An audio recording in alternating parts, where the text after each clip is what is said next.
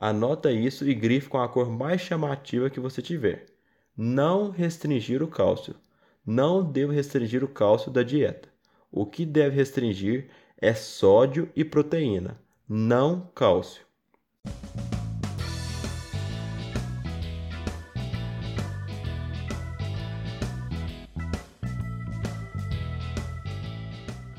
Fala galera, meu nome é João Pedro Santos. Está começando mais um Aprovado Cast, o podcast do Aprovado na Residência. Hoje iremos bater um papo sobre exatamente aquilo que você precisa saber para sua prova de residência médica.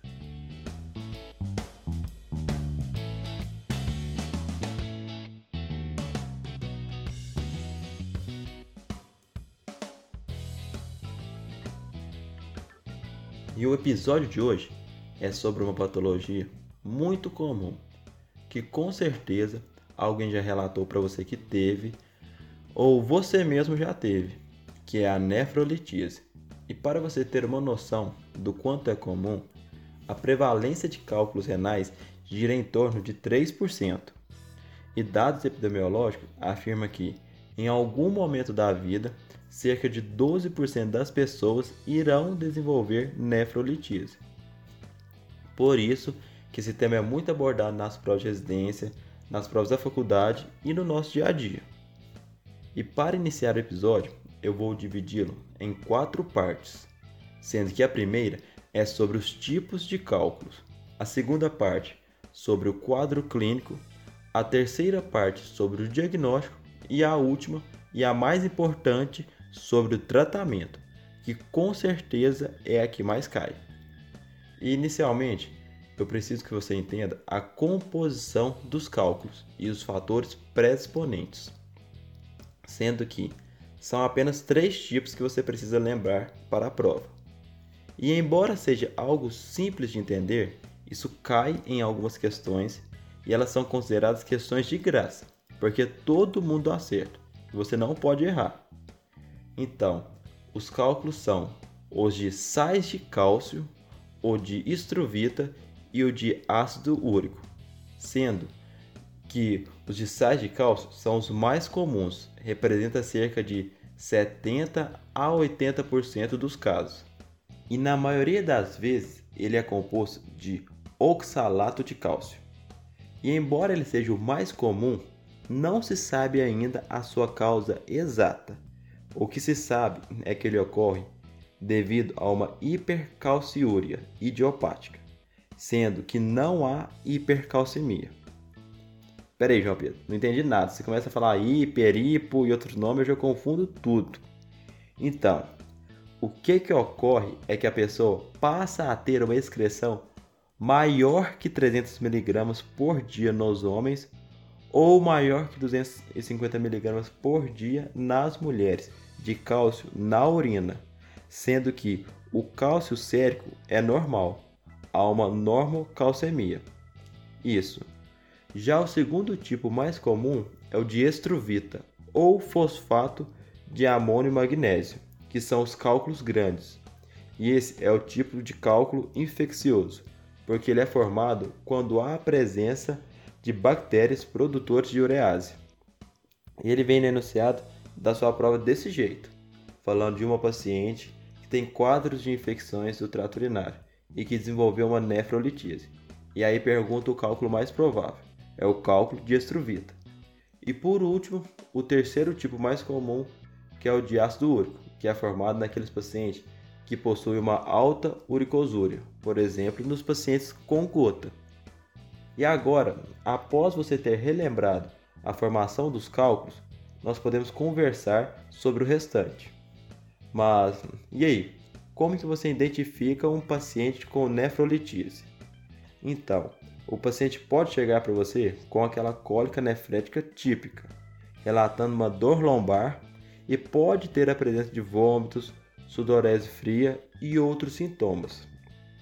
Mas nem sempre vai ser um quadro evidente assim. Às vezes, o paciente pode apresentar apenas uma hematúria ou até mesmo ser assintomático. Ele pode não apresentar nada. E por que, que isso ocorre? É porque que a dor típica dos cálculos é devido à sua mobilização. Em alguns casos, por exemplo, quando há cálculos grandes que são imóveis, eles podem crescer sem causar nenhum sintoma, mas podem chegar ao ponto de gerar uma obstrução, que é uma das principais complicações da nefrolitise, porque pode ser que o paciente apresente uma obstrução total que gere uma hidronefrose e, consequentemente, uma perda do parênquima renal. Outra complicação que é cobrada é a infecção, pelo risco de sepse. Então, até aqui tudo bem.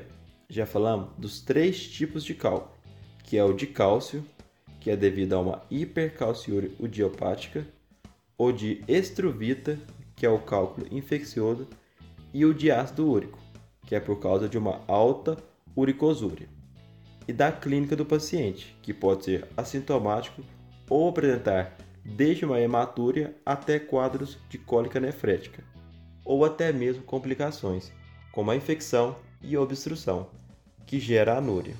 Então até aqui tudo bem. E aí, como que você vai fazer o diagnóstico? Então, nós podemos fazer ele por dois exames, sendo que o padrão ouro é através da tomografia computadorizada, sem contraste sem contraste. Ou pode ser feito também através do ultrassom, que é preferível em gestantes. E após ter identificado o quadro e ter feito o diagnóstico, entra a última parte, que é a mais importante, que é o tratamento. E como eu falei antes, muitos pacientes vão chegar com aquele quadro de dor de cólica nefrética. E por ser uma dor insuportável, a primeira coisa a ser feita é o uso de analgésicos que pode ser com anti-inflamatórios, como indometacina, e caso o paciente não responda ou não tolere os AINES, pode ser feito também opioides.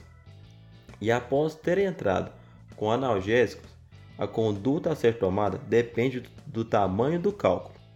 E pode ficar tranquilo, porque isso vai vir na sua prova, falando que o cálculo mede X ou Y centímetros. E qual tratamento deve ser feito. E no caso de cálculos com tamanho menor que 1 cm, você opta pela terapia expulsiva com bloqueadores alfa-adrenérgicos ou bloqueadores de canal de cálcio. Mas se o cálculo for maior que 1 cm, aí é necessária intervenção cirúrgica, que pode ser feita de três formas, que é a litotripsia extracorpórea ou LECO que é através de ondas de choque, e nesse caso, ela é eficaz em região proximal e em cálculos menores que 2 cm. Nos casos de cálculos maiores que 2 cm, deve ser feito a nefrolitotripsia percutânea, que também é utilizado em região proximal. E no caso, se o cálculo estiver em região distal, o ideal a ser feito é a ureteroscopia. E agora, eu vou falar da parte principal, que é a mais cobrada. Então ouve aqui. No caso da obstrução, a primeira conduta a ser feita, logicamente, é a desobstrução, que pode ser feita através de um catéter duplo J ou nefrostomia percutânea. É algo simples de entender, mas é muito cobrado. E por último, que também cai demais, que é a terapia crônica, que é a prevenção, e, independente do tipo de cálculo, sempre deve ser orientado ao paciente se hidratar, com cerca de 2 litros e meio por dia. E se caso o paciente apresentar cálculos por sais de cálcio, você não pode errar isso, porque isso é certo de cair para você. Anota isso e grife com a cor mais chamativa que você tiver. Não restringir o cálcio. Não devo restringir o cálcio da dieta. O que deve restringir é sódio e proteína, não cálcio. E também está indicado o uso de diurético tiazídico.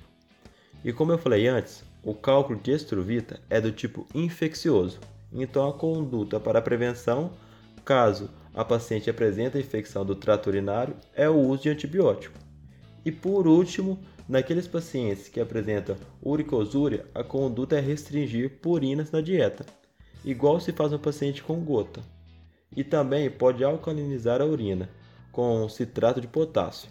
Mas lembra, o mais importante é não deve restringir cálcio, e sim só de proteína. E agora eu vou recapitular os pontos principais, que são os três tipos de cálculo, que é o de sais de cálcio, o de estruvita e o de ácido úrico. E o paciente pode ser assintomático ou apresentar hematúria ou cólica nefrética ou as complicações, como infecção e obstrução. E se apresentar com obstrução, lembrar que deve passar um catéter duplo J. E o diagnóstico pode ser feito através da tomografia sem contraste, que é o padrão ouro, ou com ultrassonografia nas gestantes. E após o diagnóstico, sempre lembrar de fazer analgesia e analisar o tamanho do cálculo para ver se o tamanho é com terapia expulsiva ou com intervenção urológica.